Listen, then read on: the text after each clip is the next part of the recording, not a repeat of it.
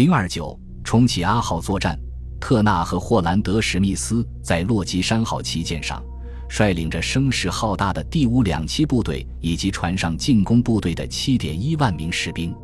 上午八点之前，在扫雷艇清除了梅路河的地雷后，在杰西·科沃德上校的率领下，数艘载着反潜平护部队的驱逐舰离开了夸贾林环礁的安克雷奇河。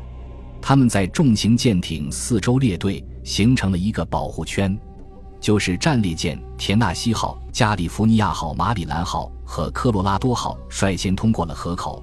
接着是护卫航母基昆湾号和甘比尔湾号，以及负责运载德雷波考夫曼吉奇水下爆破队的快速人员运输舰吉尔莫号、克莱姆森号和布鲁克斯号。整个途中，轰炸机大队负责从空中保卫舰队的安全。在战列舰后，以基昆湾号为首的护航队依次排开，其他舰艇则列成了环形的巡航编队。他们严格保持无线电静默，以十节的速度向马里亚纳群岛缓慢前进。特纳的舰队仿佛隐没于汪洋大海之中的一股巨浪，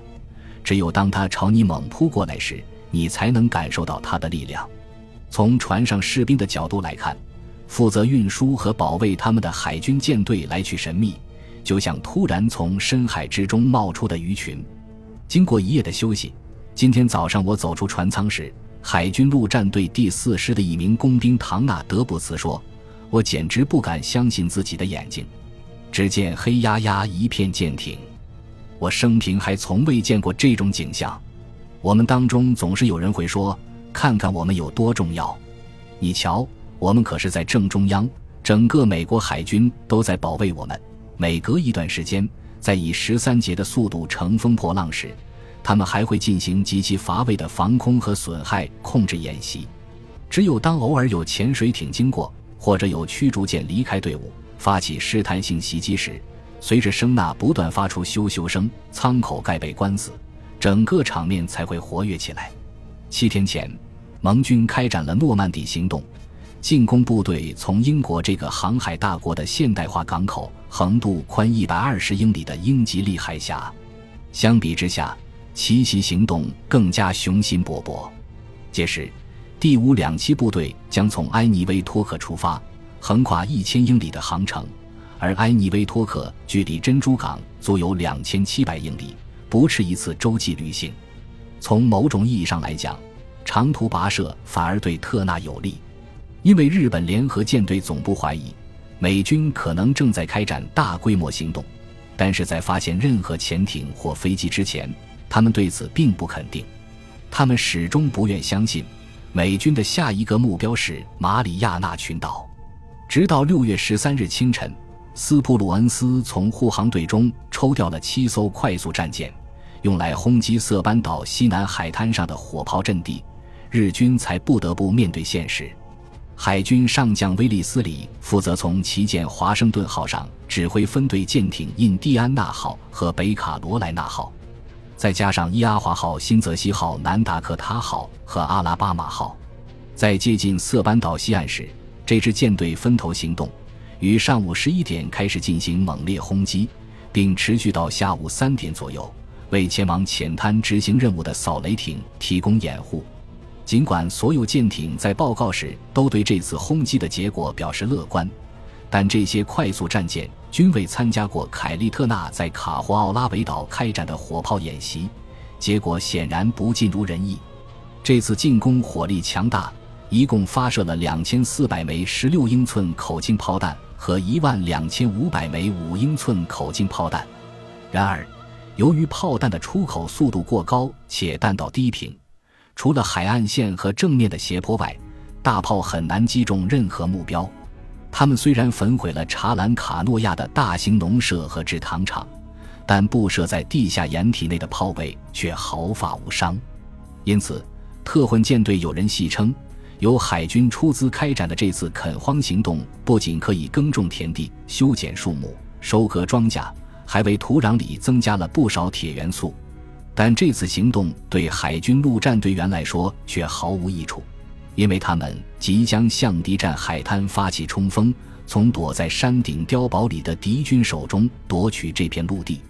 虽然日军尚未发现美军的进攻部队，但斯普鲁恩斯在六月十三日开展的大规模活动，最终使日本海军总参谋部相信，美军的下一个登陆目标是色班岛。即便如此，丰田大将仍然十分谨慎，不愿轻易启动阿号作战计划。由于燃料匮乏，他在调动舰队时绝不能出现任何差错。当丰田获悉美军扫雷艇正在加拉班执行任务，一群快速战舰对海滩发动了袭击后，他已经清楚美军的目标是色班岛，因此可以启动阿号作战计划。随着小泽治三郎及其第一机动舰队即将起航，日军停止增援比亚克。他手下的九艘航母及其僚舰准备离开塔维塔威岛，同时密切关注色班岛的情况。联合舰队参谋长草鹿为此感到振奋。在他看来，小泽的此次出击并非孤注一掷，而是一个巨大的陷阱。如果第一机动舰队过早出击，敌军有可能停止登陆行动，或者就此撤退。他写道。因此，有必要确保敌军在开展空袭和军舰炮击后登陆，如此敌军将陷入困境，除了设法营救自己的士兵外，他们别无选择。等到敌军无路可退时，陷阱就在他们面前。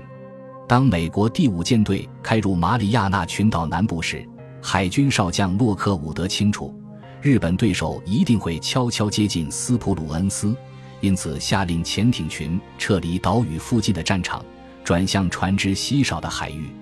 他既不希望潜艇群的出现阻碍斯普鲁恩斯指挥驱逐舰对敌军进行追剿，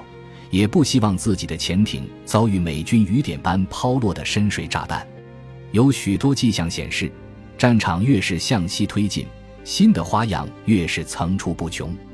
太平洋舰队的四十八艘潜艇分别从特鲁克岛和帕劳附近、菲律宾群岛的苏里高和圣贝纳迪诺海峡、琉球和伯宁群岛附近的巡逻站出发，开始四处漫游，以拦截靠近马里亚纳群岛的日本舰船。此外，海军少将拉尔夫 ·W· 克里斯蒂西南太平洋司令部六艘用于支援麦克阿瑟的船只正在苏禄海和菲律宾海西南执行任务。这一布局看起来再好不过，而我们可以高枕无忧了。洛克伍德后来写道：“濑户内海和东京湾以及日本沿岸各个地区的出口均已被堵死。”六月十三日黎明，红旗号潜艇发出了警报：斯普鲁恩斯的对手已经离开了塔维塔威岛，其中包括日军六艘航母、五艘重型巡洋舰、一艘轻型巡洋舰和六艘驱逐舰。红旗号所处的位置不足以对其发动袭击，不过这无关红指。他发往布里斯班的敌情报告远比这更加重要。毫无疑问，这一定是小泽治三郎的队伍。三天前，自愈号潜艇曾经报告，这一海域出现了三艘敌军的战列舰，包括一艘巨型的武藏级战列舰。日军已经被引诱出来。米切尔的参谋长阿里伯克写道：“他们一定会有所行动。”也许是发动袭击，也许是进行佯攻，也许是返回国内，我们尚不清楚。不出数日，眼下的一切疑问，包括有关敌军舰队的所有传言，都将得到解答。本集播放完毕，感谢您的收听，喜欢请订阅加关注，主页有更多精彩内容。